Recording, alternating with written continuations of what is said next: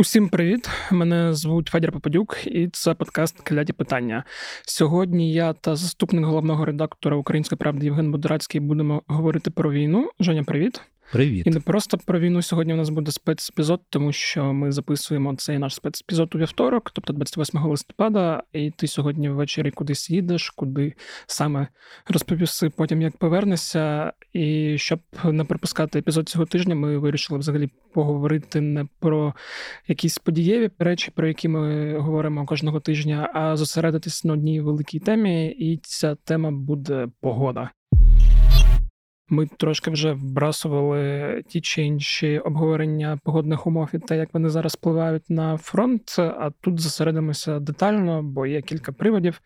По-перше, вже прийшла повноцінна зима зі снігом. Я так розумію, на півдні вона прийшла трошки раніше. От коли в Київ прийшла, то вже це точно офіційно. Плюс була така в неділю, здається, дуже хуртовинна хуртовина, коли здувало все. Я пам'ятаю навіть момент, коли я вийшов на балкон, просто був вітер через. Хвилин 40 виходжу, там вже сніг, просто все біле, наче вийшов на якийсь інший балкон в іншому місці. От, і, власне, це все впливає на бойові дії, і це все впливає на тил, і про це все ми будемо е, говорити. Давай е, взагалі е, трошки зорієнтуємося. Ну, ти Теж я думаю, це не секрет, що ти писав про це текст. Скоріше за все, коли вийде цей подкаст, буде ще й текстова версія, яку можна буде почитати на українській правді. От, Але в тексті ти починав писати, що погода цього року, власне, зима може бути не занадто холодною. Там, в принципі, різниця між прогнозами синоптиків і прогнозами, не знаю, е- якоїсь рулетки, яка видає рандомні числа, вони приблизно однакові. Але все ж таки, по тому, що зараз є, відчувається, що зима не буде суперхолодною, а буде приблизно як минулого року, що з одного боку для нас добре, з іншого може і ні. От Давай зараз зосередимося взагалі на тому, е, якою буде зима, і відповідно. Як е, зима у тилах і зима на фронті впливатиме на ситуацію і там, і там. Ну, давай, знаєш, відна про погоду. Uh-huh. Одразу всі ми не синоптики, не дай Боже. Е, Верніше, не то, що не дай Боже, синоптики, хороші люди. Просто питання в тому, що ми не професіонали, тому ми можемо покладатись на те, що вони говорять. Я знаю, що я от почитав в цьому тексті, що синоптики дали таку відповідь, що або буде, або не буде. Ну, в принципі, е, як е, всі знають, я думаю, ті, хто погодою цікавляться частіше, та, то вони знають, що синоптики насправді не можуть сильно довгострокові прогнози робити, але можуть робити певні такі знаєш, оціночні речі, які називаються на сезон. Та. І е, цього сезону взагалі там дехто прогнозує, що буде найтепліша зима взагалі там за останній там цикл. Але при цьому я б не хотів прямо аж так туди вкидувати, саме в там в той синоптичний якийсь е, якийсь робити повністю якусь там вижимку по синоптикам. Е, в принципі, я виключно покладався на ті. Е, Скажімо, синоптичні організації, які в принципі поважні в світі, да? і е, тексті там їх немає в основному, тому що в них не було таких довгострокових прогнозів, в якихось таких знаєш, факторних по нам, але було по регіонам. І тому там по регіонах говорилось про те, що, скоріш за все, зима в нас буде десь такою приблизно саме, як минуло. Майже всі синоптичні організації говорять про те, що це буде плюс 1-1,5 градуси тепліше середня температура, аніж минулого року. Але при цьому тут треба завжди зважати, що тут нам не так плюс-мінус, там, як, скоріш за все, оці от, е, такі точкові, е, саме такі великі фактори, фактурні речі. Тобто, коли дуже сильний мороз, або перепади, або ще щось, те якраз те, що ми бачили, або циклони подібні, якому що ми бачили там кілька днів тому, та, які просто рознесли все, що що ти собі відчув на балконі, то була, напевно, ерунда порівняно з тим, що відбувалось в Криму і в Одеській області. А... Да, і десь на території Росії я бачив погода в деяких регіонах, типу Сочі, грала на нашій стороні. Ну, власне, там ще треба подивитися, які там наслідки та, того всього, зрештою, будуть. Але ну, як мінімум, бачите, на декілька днів нас льотна складова випала. Так. Ну, тобто, тому що для польотів така погода прям дуже сильно не підходить. Я вже не кажу, що для всього іншого, теж вона, в принципі, навряд чи сильно підходить.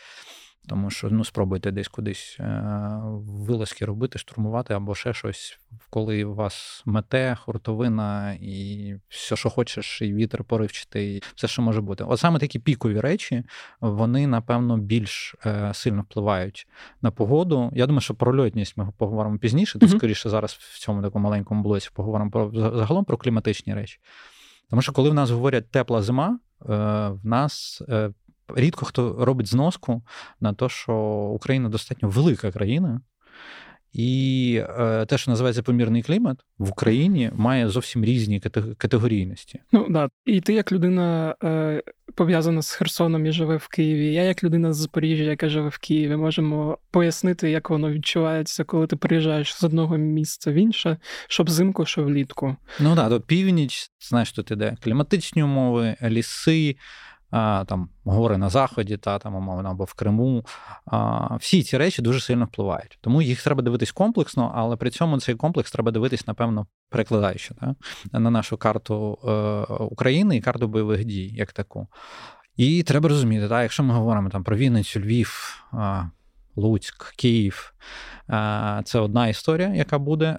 Це впливає, тому що це тил, це буде дуже впливати в плані того, як ми можемо реагувати на ракетні атаки великі, як ми можемо реагувати на можливі е, виходи якихось ДРГ, наприклад, там зі сторони Білорусі. Та, та, та, я знову кажу Білорусі, але це такий ймовірний і умовний, тому що ми ж говоримо про зиму як таку в цілому, і це може бути аж три місяці. Тобто ймовірності наразі, на, на станом на зараз немає.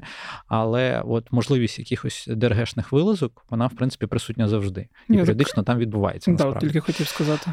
Тому це теж дуже сильно впливає. І коли ми говоримо про тилові міста, то тут е, буде говорити погода в таких речах, як переходи з плюсів на мінус, які дуже сильно впливають якраз на атаки, можливі е, з неба. І на ракети, і на безпілотники. Я думаю, ми якраз це трохи відставимо саме тилову mm-hmm. частину. Зараз поставимо просто наперед якраз речі, які відбуваються безпосередньо на лінії зіткнення, і будемо говорити про е, ті кліматичні умови, які є там.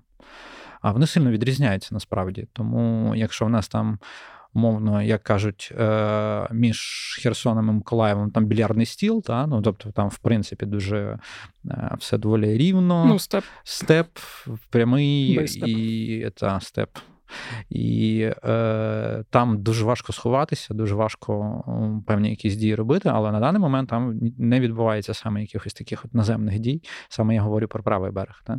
Про лівий берег, який так само е, зараз є в фокусі уваги великому, там е, температура теж буде впливати дуже сильно, тому що.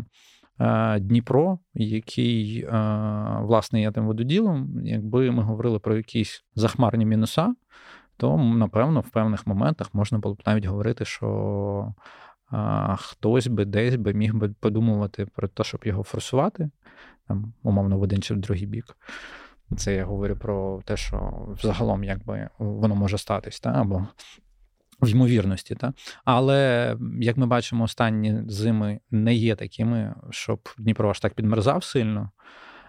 І навряд так багато Дніпро дасть часу навіть якщо підмерзне, навряд так багато дасть часу для того, щоб а, хтось зміг скористатися цією можливістю. Тут, е, до речі, цікаво, як вплинув підрив е, росіянами Каховської ГЕС, бо, умовно кажучи, Дніпро минулої зими і Дніпро цієї зими по кількості води це. Трошки різні вже е, річки. Це трошки різні річки, тому от, напевно, за цим ми будемо спостерігати умовно, там, де русло стало меншим, там якраз є там ймовірність того, що буде підмерзати і щось можна буде там робити. Але як показала минула зима, на більш навіть маленьких річках це робити дуже тяжко. Ну, таких на більш маленьких річках на Донбасі, тому що минулого року в основному події відбувалися саме на Донбасі, переважно з цього. Е, вони фактично, ну там. Коли зовсім близько, то це все видно. Зараз е, розвідка працює, всюди, і це дуже важко приховати. І то, що там можна було побачити у виконанні обох сторін, в основному цим фактором майже не користалися. І я спрогнозую, напевно, так теж знаєш таки, як експерт-прогнозіст, але насправді ні. Просто що я думаю, що так само, як і минулої зими, цієї зими цей фактор буде менш впливати загалом на бойові дії, саме як на підмерзання річок в тій чи іншій мірі. Але можливо, це скажеться десь умовно на Донбасі або десь умовно на Слобожанщині. Там ці варіанти є.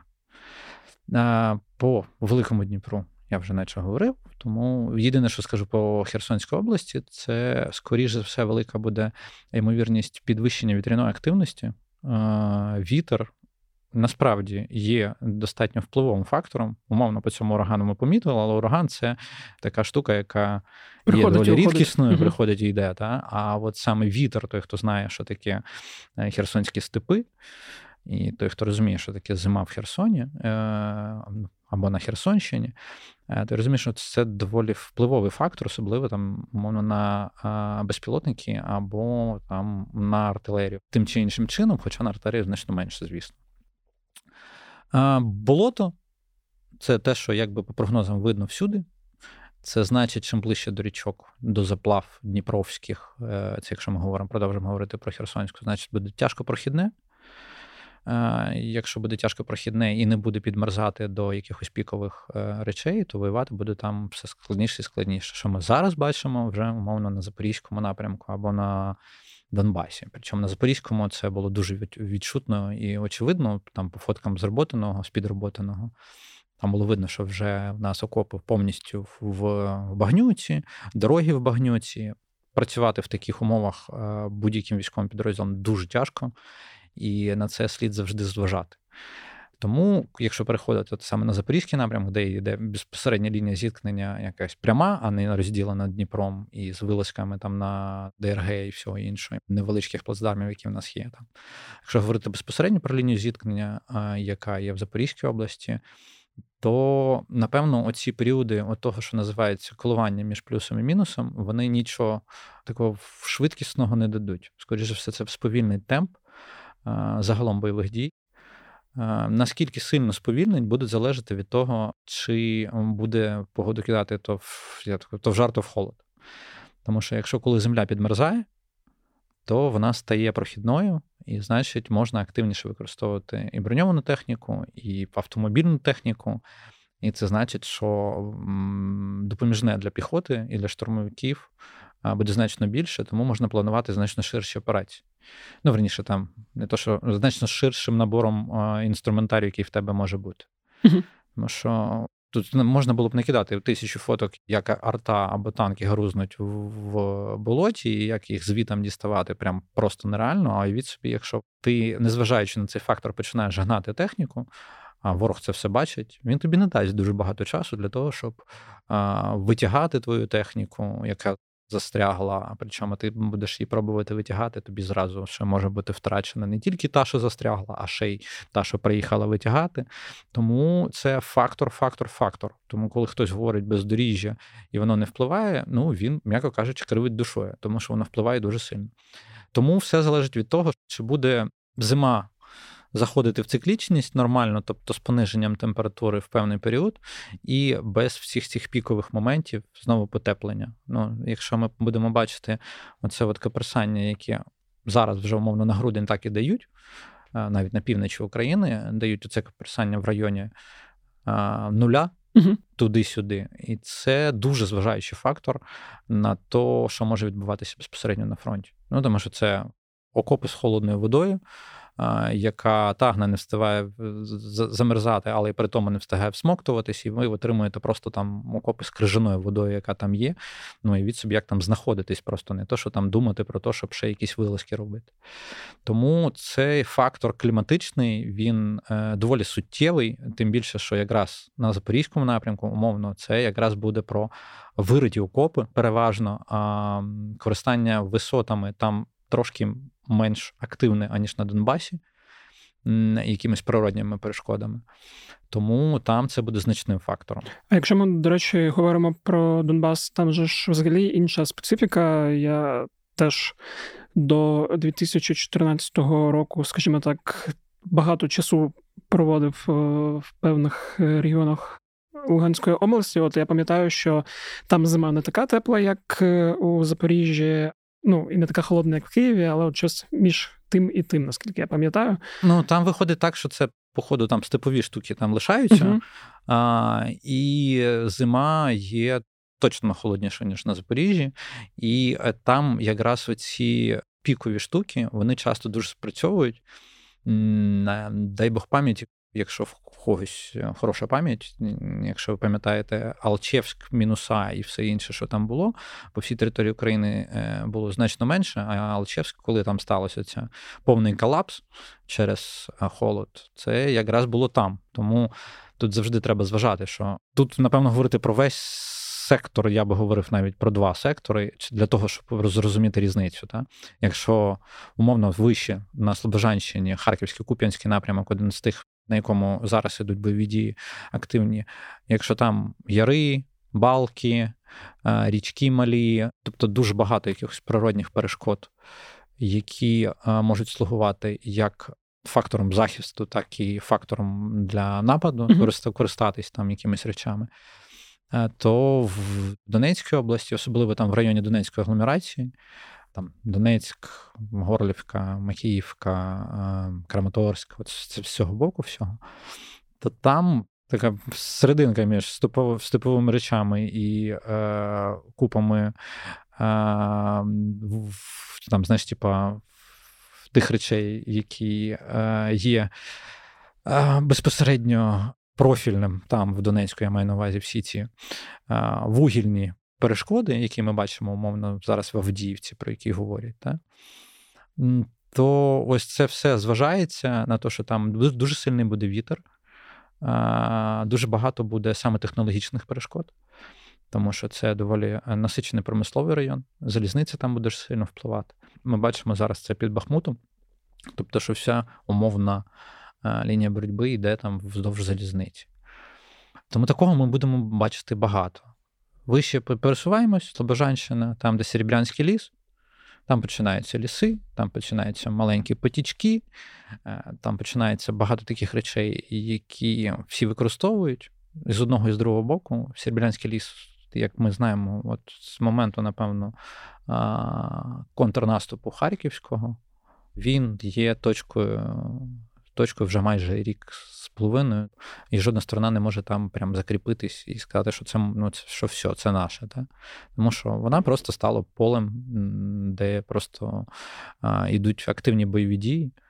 Ліз завжди може бути таким полем.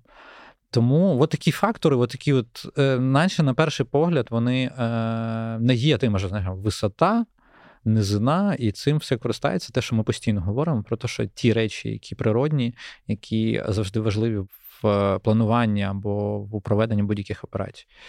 Воно там все є, і плюс додається фактор оцього вологі, морозу, відсутності морозу, таяння і всього іншого. Тобто, умовно, якщо ми говоримо про те, як буде воювати, воювати буде максимально тяжко, Особливо це це стосується насправді всіх. Якщо хтось думає, що це стосується тільки піхоти або штурмовиків, ні, це насправді ні, це стосується практично всіх.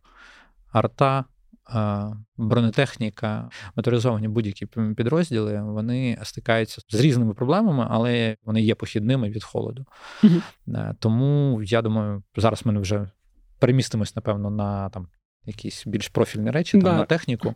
Тому е, проговоримо якраз ці моменти, чому не тільки піхота страждає, як ми як багатьом здається. Да, Я єдине останнє запитаю контексті знову ж таки погіршення погодних умов, е, що складніше наступати чи оборонятись. Бо ми бачимо, що росіяни активізуються, і ми пам'ятаємо минулу зиму, коли власне Бахмутська кампанія відбувалася десь з кінця листопада, грудня там і активні бойові дії почалися у січні.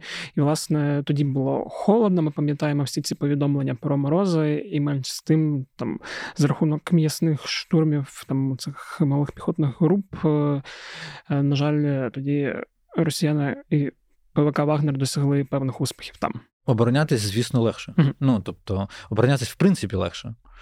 А, Умовно, я завжди це кажу умовно, тому що це ж все одно жертви. Е, оборонятись легше взимку, тим більше, коли комусь іти в штурм. Ну, уяви собі, йде мороз, і на тобі купа техніки, багато з якої замерзає, підмерзає. Там перчатки можуть не допомогти, коли там в тебе автомат може підмерзнути або ще щось.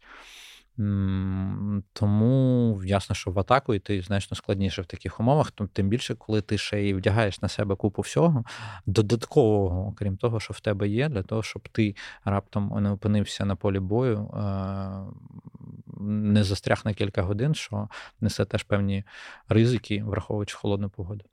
А з другого боку, виходять люди, які сидять е, умовно в бліндажі, які там зустрічають тебе на позиціях.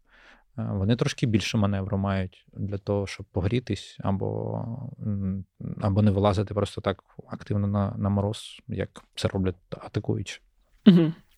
Ну і теж мені здається важливо котрий раз проговорити про вплив погоди на морально-психологічний стан бійців, бо Знову ж таки, коли ти постійно на холоді, десь, як ти сказав, в багнюці з водою, мишами, е, і усім рештою знаходишся там 24 на 7 під постійними обстрілами і періодичними штурмами росіян, то ну, це максимально не курорт і максимально важкі психологічні умови, коли тобі важко. Взимку людям, в принципі, ну, важко, знаєш, ну, типу, багатьом. Я знаю, є любителі, звісно, зими, але в основному, в цілому, коли день короткий, холодно, коли мало сонця, холодно, світла. мало сонця, то не дуже приємно це психологічно, а враховуючи ще де в яких умовах а, бійці воюють, то, звісно, це дуже великий психологічний фактор. І тут ще я хотів би сказати, знаєш, е, то що, напевно, я якраз не згадував в тексті, е, про розповсюджені міфи. Умовно завжди говорять, що росіянам легше. Це Легше, тому доволі... що вони е, росіяни, які багато разів взимку перемагали і Наполеона, і німців, і всіх всіх всіх. Ну та та та знаєш, це говорять. Ну, це mm. таке доволі умовний і доволі дивний якраз підхід, тому що я назву як мінімум там 3-4 е, великі масштабні битви, які вони взимку програвали. Перш за все, ну тут зразу там на поверхні, щоб там не, не в перелік не вивалювати, ти просто згадуєш зимову війну. Mm-hmm. Е, проти фінів. Я якраз їх хотів згадати. Це, звісно, ми можемо доволі довго говорити, що фіни все ж таки зрештою втратили певну частину своєї території, але велика радянська армія не змогла е, з маленької Фінляндії зробити те, що вона хотіла. Тобто, то, що вона там завоювала, це одна історія, а то, що вона хотіла зробити, це зовсім інша історія. Бо хотіла вона всю Фінляндію. Ну, по суті, так. Але буквально через декілька років вони влаштували Сталінград німцям. Тут питання завжди йде про матеріальну, е, якби базову підготовку до зими. Тут не питання в тому, хто краще і гірше воює. Тут питання в тому, хто краще або гірше підготувався до тих умов, які можуть бути. І от це завжди треба зважати. Тому що м- німці, програвши Сталінград через, е- рік в Арденах взимку теж могли триматись і робили непогані маневри зимові. Тому що що? Тому що не зробили роботу над помилками. Ну, тобто, знаєш, типу, врахували і стали кращими. Тут питання якраз не в тому, що це ж наші умови. Це купа народу, які говорять, що типу, росіянам краще. Ну, ну як краще? Ми тут живемо, тому ми чудово усвідомлюємо, які це умови. Ми до них, в принципі, більш-менш готові. Єдине, що, звісно, ніхто не готовий, це в бойових умовах тримати. Одна справа вийти на вулицю, вдітись тепло і все інше. А зовсім інша справа, коли ти постійно перебуваєш там, під тим всім, що сипеться, що губиться. Що з'їдається мишами тими самими або ще чим, і багато таких речей потрібно. Ну, це я думаю, знаєш, так це взагалі підсумок uh-huh. можливо, можливої розмови. Це те, що не забувайте, якщо у вас хтось з ваших знайомих або щось там елементарні речі, перчатки, е, шкарпетки, все це воно дуже важливо, дуже відіграє велику велику роль. Да, та я навіть подумав про якийсь умовний вітамін Д просто передавати, бо теж ну, це не смішно, але воно теж допомагає трошки переносити зиму. Е, в кого псується настрій в тилу, рекомендую. Цю тему ми розкрили. Давай тепер поговоримо власне про те, що їздить і те, що літає. Думаю, почнемо з того, що літає, і почнемо, скоріш за все, з знову з тилових е, регіонів.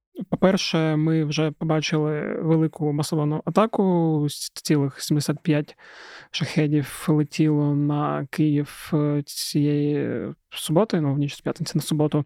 З них там долетіло тільки три, що не може не вражати. Але з цього моменту стало зрозуміло, що масовані атаки на критичну інфраструктуру почались. Вони, власне, почалися до цього, тільки не по Києву, по іншим регіонам. От, е, власне, так розумію, тепер Росія буде активніше це використовувати в цій кампанії, власне, зимовій. Це вона показала минулої зими, я би сказав, опального періоду та, минулого. Вона це показала, коли вистріла по нас майже тисячу ракет. При цьому з безпілотниками там теж цифра була понад тисячу. Але ми знову говоримо, як це все рахувати, коли ми ну, беремо всю Україну і чисто те, що часто називають лінію зіткнення, але умовно, коли в Курахово прилітає, це лінія зіткнення, ну, начебто не зовсім, та, але при цьому це не точно не глибокий тил. Тому як це все рахувати, ем, там доволі складні підрахунки в цьому. Ну, Сам факт того, що Два-три тижні тому текст був теж. Якщо хтось хоче подивитись, подивіться. Про те, умовно, як вони зараз накопичували ракети е, крилаті, е, дуже сильно явно економлячи і готуючись до чогось, до чого саме побачимо. Ну, я думаю, що це та сама історія була, яка б минулого року, тільки, напевно, вже з врахуванням всіх своїх помилок, які вони зробили.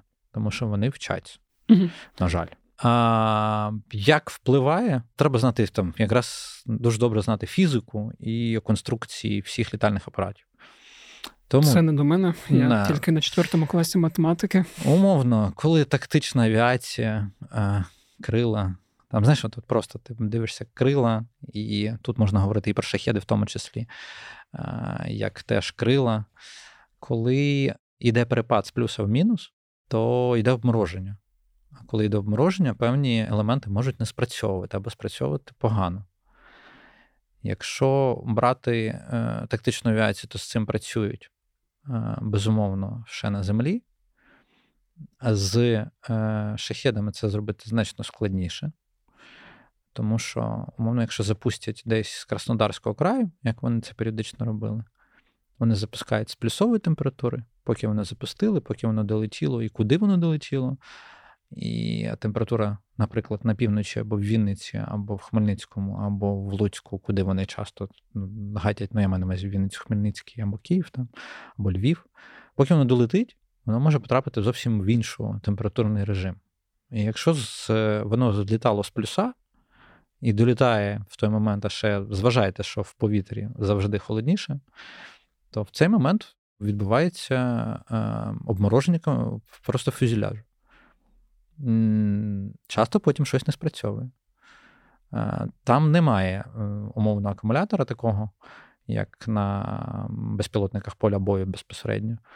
А там бензиновий двигун, ну, тобто він не замерзає, але замерзають от певні елементи конструкції. І от коли певні елементи обморожуються, а, тобто, якщо прямо в мороз запускати, нічого не станеться. От якраз в перепаді температур там можуть бути певні нюанси. Причому певні нюанси, які там минулого року теж фіксувались. Ну, тобто, що е, летить не туди, не долітає, зникає, втрачається е, там льотний комфорт, і тому це спрацьовує. Е, тому, напевно, якщо ви бачите оце нульов, нульові оці перепади температур, вони дуже сильно зважають, чи атакувати, чи не атакувати. Я так розумію, це не завжди і не з усім підряд. Тобто, ні, звісно. Це ні, треба ні, просто ні, зараз проговорити, щоб люди це, не подумали. Ну, це не прям, ну, це не масова штука, uh але це проблема як для умовно російської сторони, тому що тактична авіація є і в них її багато.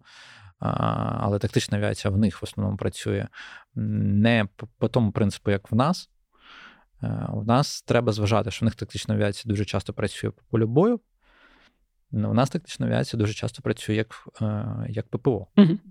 І тому, коли наша авіація так само злітає, вона теж може мати такі самі проблеми.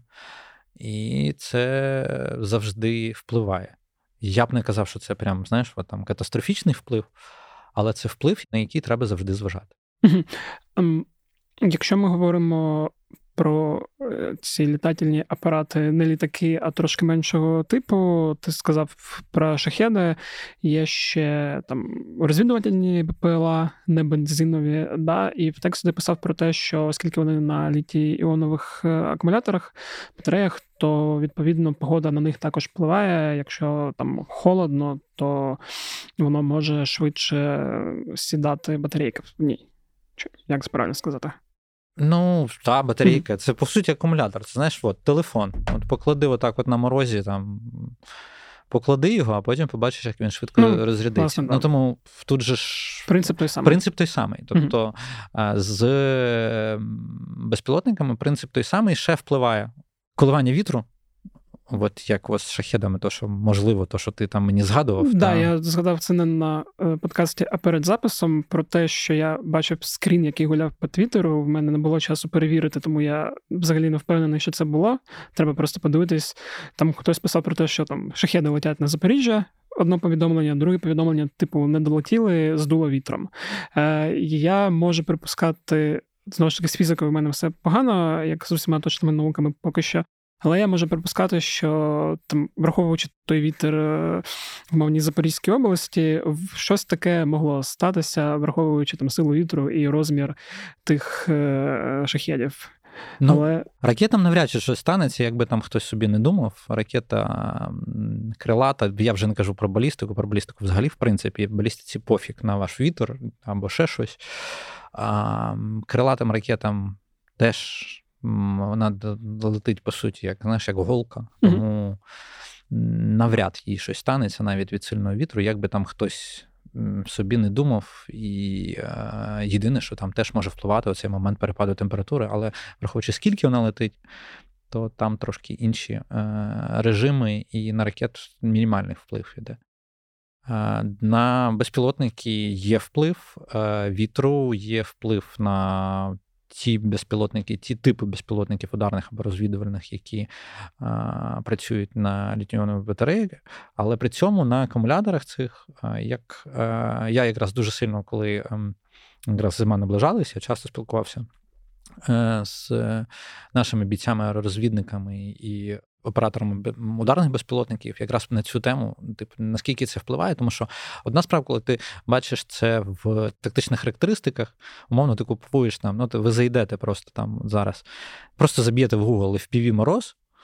То вам там розкажуть, що з ними робити, що то, як вони там буквально там в два рази втрачаються зразу зарядність або ще щось. Я це уточнював, уточнював хлопців, які безпосередньо працюють. Вони кажуть, ні, насправді ні. Е, якщо правильний екіпаж FPV або дронів, вони їх тримають в теплі, перш за все, безпосередньо перед пуском. Тобто ніхто не лишає безпілотник, знаєш, там, типу, щоб він лежав на знаєш, на морозі десь, і от зараз ми його там побачимо, скільки там да, там, скільки там його лишилось, давайте попробуємо його запустити. Ні, це е, дуже сильно утеплюється. Причому, якщо ми говоримо про FPV, то там ще й хлопці лакують його, е, певні плати лакують для того, щоб туди опади не потрапляли. І е, сам принцип того, що він злітає, вже починає акумулятор розкручуватись, нагріватись, і батарея вже не так сідає швидко, як багатьом здається. Тобто акумулятор він сідає швидше, якщо ми говоримо про там умовно про цивільні, там якісь безпілотники е, з FPV-шками, там трошки інакше. І коли ми говоримо про е, дальність, наприклад. Е, ну, мене переконували, що на дальності це в принципі особливо не е, не впливає. Єдине, що ну, звісно, не, не можна планувати там супердальних операцій, які є в тебе в ТТХ, типу, що там ти можеш до 10 кілометрів його там запхати. Звісно, що ти робиш зноску на те, що. Є погода і є той час, який, за який вона може спрацювати або не спрацювати. Тому лаг цього цього часу, тобто періодичність, на яку прогнозують е, свою роботу, вона трошки зменшується. Але прям в прямого впливу е, це він може спрацьовувати тільки тоді, коли хтось е, безлабірно підготувався. Але враховуючи, як, е, наприклад, наші бійці бережуть техніку, максимально намагаються берегти техніку, то я думаю, що якраз на наших це вплине не настільки. Якщо ми говоримо про безпілотники типу Mavic, які використовуються для розвідки аеророзвідки, ми вже кілька разів теж проговорювали, що погана погода, там дощ, туман, впливає на здатності їх запускати і відповідно розвідувати, як воно працює взиму. Воно не так взиму працює, як в переходах. Угу. Е, осінньо-зимовий період і зимово-весняний. Тобто, коли є велика ну, хмарність, ну, по суті, коли велика хмарність, то умовний сектор, який можна проглядати, пробивати взагалі розвідкою, він десь там з 25 кілометрів е, може зменшуватись до 5 разів. Угу. А може взагалі просто нельотна погода бути. І таке буває. Тобто, умовно, е, або просто видимість обмежується 5 кілометрами, або доводиться там групи, які цим керують е, на 5 кілометрів вглуб е, просувати, ну, там, щоб побачити більше. Вглиб, ну, ну, в основному просування в основному так не то, в основному насправді чекають просто трошки покращення mm-hmm. умов. А, Ну це просто якраз от про те, що темп може знижуватися саме через ці фактори. Вони, коли минулого року о, активність бойових дій була інтенсивна, і багато тих експертів, які казали, що на зиму все стане. Е, вони цього року починають е, вже говорити, знаєш, їх то з жару в холод кидає, або навпаки, з холоду в жар. Тобто вони говорили тоді, що інтенсивність бойових дій впаде до нуля. Зараз вони говорять, все, ми всі всі побачили, все, будемо воювати. Ну, чекайте, воно не так працює, воно працює планово. Ну, тобто, по-перше, е, треба розуміти плани і генштабу, і одного, і другого. А, Як ми бачимо, в Авдіївці вони не зупиняються і не хочуть зупинятися навіть попри зиму. Тому що це теж зрозуміло, тому що вони. Е, Ну, що тут гріхати йти, по суті, перехопили ініціативу на большо, на багатьох ділянках, і вони не хочуть її втрачати. Тобто вони хочуть загнати нас в оборону, і, скоріше за все, Україні доведеться стояти в обороні на, на дуже-дуже багатьох напрямках.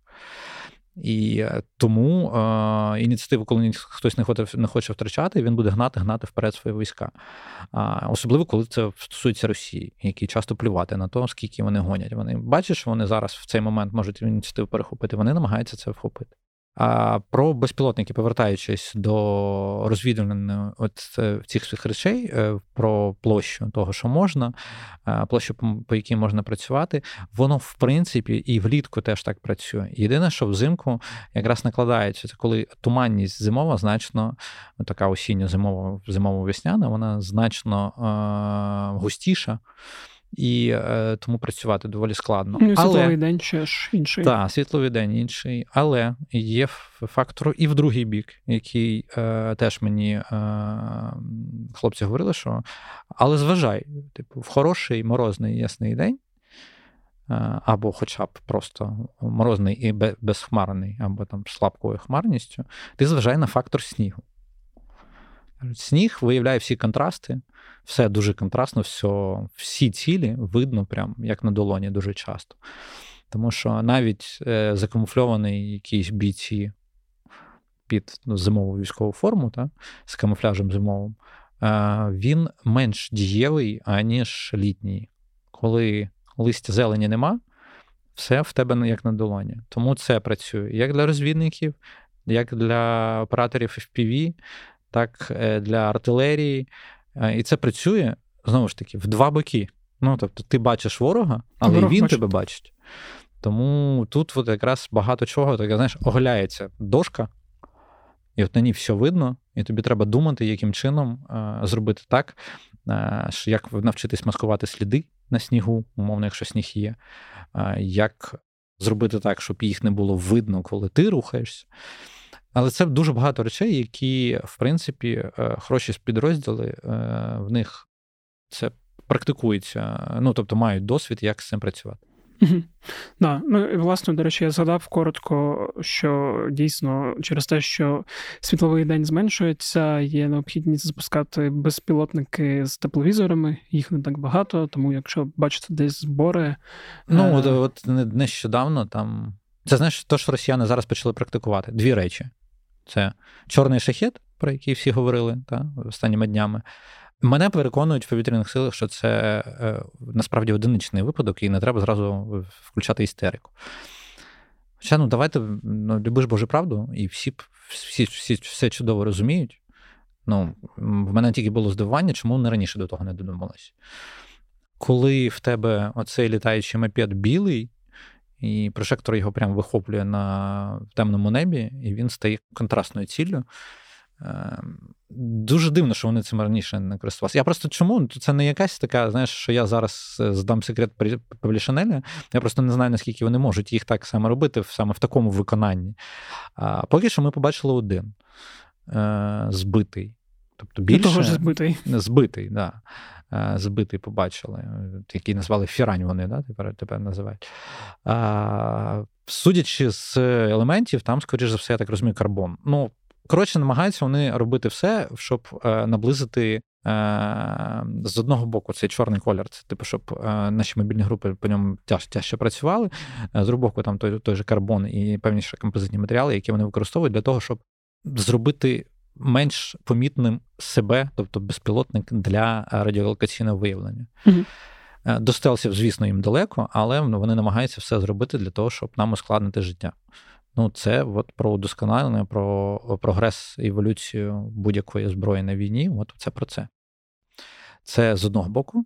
І друге, те, що ти згадав про тепловізори, в основному це на розвідувальних використовується, але останніми там декілька е- днів чи до тижня да, ходить оця розмова про те, що росіяни почали тепловізори до FPV-шок підключати. Знову, це в нас е- часто говорять про масовість. Я не роблю висновків з масовості, поки її нема. Коли ви зафіксували якийсь один приклад, один випадок, почекайте, поки він розшириться або не розшириться. А, Бензопіли, чи що там, газонокосілки, uh ми бачимо. Ну, тобто, ми про них поговорили. Багато хто встиг написати купу статей про газонокосілки, а зрештою ми газонокосілки тфу-тфу-тфу, бо взагалі не хочеться нічого такого бачити у нас. Але поки що не побачили. Може, і побачимо, звісно, але не так, як про це вже писали, що росіяни змінили тактику, все масовані атаки. Ну от, де ті масовані атаки газонокосилок. Не хочу, звісно, наврочити, але ну, побачимо. Ну, я в плані того, що для того, щоб ви говорили про тенденцію, її треба відслідкувати. Не може бути тенденція з одного випадку. Це вже не тенденція, це не про масовість, це поки що про випадки. Так само, як з чорними шахідами, так само, як з FPV-шками і з тепловізорами. Давай буде просто рахувати, там тепловізор 400-500, там там 300, окей. FPV там 500-700 тисяч. Тобто, як мінімум, це десь там співмірні речі, і тепловізор теж втрачається. Так, це цифри зовсім інші від на порядок, інші від тих, по яким цілям б'ють, і скільки ці цілі коштують, по яким вони б'ють. Але це теж те, що треба буде ще дивитись, спостерігати. І, можливо, якраз історія з тепловізором FPV може мати продовження якраз в світлі, верніше відсутності світла в зимових днях. Дуже коротко, що хотів запитати про літаки. Е, я розумію, що це буде не масова історія, але тим не менш, коли от була ця суботньо-недільна хуртовина, я так розумію, всюди, де був цей ураган, е, нічого не літало, бо ну навіть аеропорт Та майже нічого не їздило, нічого не то, що не, не ну, літало. Відповідно, я хотів просто запитати про те, що коли така погода, я розумію, що вона буде не часто, це ж е, ускладнює росіянам їхні вильоти, їхніх їхньої тактичної авіації, їхньої миті і всього, з чого вони можуть гатити по нам. З одного боку, так, з іншого ні. А з, ну, а, з іншого, ну, з іншого, дивись, умовно. Не такий великий шторм, але якась така хуртовинка, та, там сніжок сильний, неприємні якісь погодні умови. Вони хочуть щось там в плані, їх там щось бомбануть. Вони кажуть, блін, нельотна погода, напевно, не полетимо. А з другого боку, їм кажуть, або там не випускаємо шахеди. А з другого боку, вони кажуть, так, а ППО і всі мобільні е, групи, які працюють по землі, для них це ж теж проблема велика. Mm-hmm. Переміщатись треба, цілі відслідковувати, цілі вести. Це все проблема і на землі. Тобто, це якраз от умовна оцінка ризиків. Тому що е, злітати, працювати, в тебе там польотні умови гірші, але при цьому в тебе і у ППО умови гірші для того, щоб по тобі працювати. Тому це все доволі відносні речі. А морські ну, морська компонента, тобто там умовні їхні подлодки, з яких вони запускають. Ну, з подлодками там це все зовсім інакше, тому що ми побачили, що якщо штормів стає більше, то значно менше використовується. Ну, в принципі, флот зараз намагається менше використовувати, Чого? як ми бачимо. Що що, що случилось? Ну, тому тут якби. Але ми ще Оленію давно не бачили, mm-hmm. тому давай. Ну, да, я от просто... Не хотілося б каркати, знаєш, ну там, я, типу, я каркаю, нас... просто... ми, ми пишемо 28 ну, подкаст вийде 30 то я не знаю, що за ці два дні може статися, хоча вже погода їм дозволяє починати робити свої пакості по енергоінфраструктурі, яку вони робили минулої зими. Угу. Давай тоді, да, е, останнє переговоримо про все, що їздить, і що стріляє з землі. Теж, коли я читав твій текст, е, я як людина, яка не має автомобіля свого і не має е, водійського посвідчення, і до машин відноситься ну, не дуже трепетно не розумів там певних речей, про які ти написав, власне, в контексті зими. Я там знаю, що всі ви автомобілісти міняєте зимову резину на літню і літню на зимову в певні. Да, і збори робимо багатьом нашим військовим для того, щоб поміняти гуму. Так, та. да, але от ти там описував ще такі моменти, як е, система охолодження, різні штуки, і з цим пов'язані, що все, на чому там їздять наші військові, воно потребує додатково додаткового технічного обслуговування саме в цей період, який зараз відбувається. Тобто, я так розумію, ну не знаю, якби знав, не казав би точну кількість всього, що в нас там знову ж таки танків, БТРів, БМП і решти. Тобто, це планово, так розумію, зараз якось знімається, замінюється і чи на місці замінюється. Як це може відбуватися? Як це е, впливає? Ну, власне, здається, декілька років тому, але це ще не в період війни було, та великої, а це ще в період малої війни було, коли трошки більше було територіального ресурсу, де mm-hmm. щось робити. Якраз от то, що ти не автомобіліст, давай будемо пояснювати не автомобілістам. Ну, машина має проходити ТО, військова техніка має проходити ТО. А, два сезони вона має проходити ТО. Там є весняно-літній період, є осінньо-зимовий період. Температура падає, там, середня температура падає менше 8, плюс 8. Треба все міняти. А, Системи охолодження, багато рідин які можуть замерзати. Для того, щоб підготувати їх до зими, їх треба поміняти на ті які рідини, які не мерзнуть. Для того, щоб запускати двигуни, акумулятори запускати, які теж, як ми знаємо, вже поговорили про безпілотники, що акумулятори в машинах теж сідають. Ми говоримо, що і про машини, і про танки. Це часто говорять про бензиновий двигун, дизельний двигун, е, щось гусне швидше, щось повільніше, щось краще працює в морозні умови, щось гірше. Звісно, нема в нас зараз там у тієї компоненти мінус 30, яка для багатьох автомобілів стає таким дуже. Поганим, знаєш, поганим температурним режимом, е, наче не прогнозується такого. Е, і при цьому можна говорити, що треба все поміняти. По суті, підпалювачі, стволи, всі рідини змастити. Поміняти всі літні смазки на зимові смазки, які ну, тобто більш е, терпимі, е, скоріше, для холоду і для морозу. Тобто, в принципі, там треба поміняти все. Це одна складова. Це, по суті, ТО. Це майже всі розуміють, десь приблизно як є. Ну, навіть не автомобілісти знають, що автомобілісти ходять, щось постійно там роблять. Е, так от, Два рази на рік. Ну, два рази на рік хтось, знаєш, там. Хто... Хтось постійно. ТО, ні, ну ТО там це річ така, вона там робиться в різних машинах по-різному, скажімо, в різних моделях, але то вже таке. Умовно, два рази на рік міняють як мінімум колеса з літніх на зимові. А, Тому а, ТО в військовій техніці, воно там якби обов'язкове з переходом періоду. Це ще не говориться про те, що там, коли вона використала свій ресурс. Це і по теж може бути. Що відбувається далі? Тобто військова техніка е, важливіше навіть не те, що там що з нею роблять тут, тобто, коли її витягують, е, як мінімум, від поля бою кудись, е, впевнені на якісь ремонтні бази, на якісь спеціально облаштовані майданчики, що з нею роблять, умовно, прямо на полі бою, якщо раптом щось стається. По-перше, для того, щоб на позиціях вона треба берегти температурний режим, брезенти, е, килими, максимально утепляти. В основному в техніці діє режим холодного пуску, тобто запускається вона і в холодних умовах теж, але все одно підігрівачі різні. Мовно, в західній техніці використовується ВСБО, ну, це така опалювальна система автоматична, а в нашій ще факельна е, система. Тобто, от ці всі деталі, ці всі нюанси, вони, начебто, з першого погляду, не є якимись такими, е, якимись доволі суто технічними, та?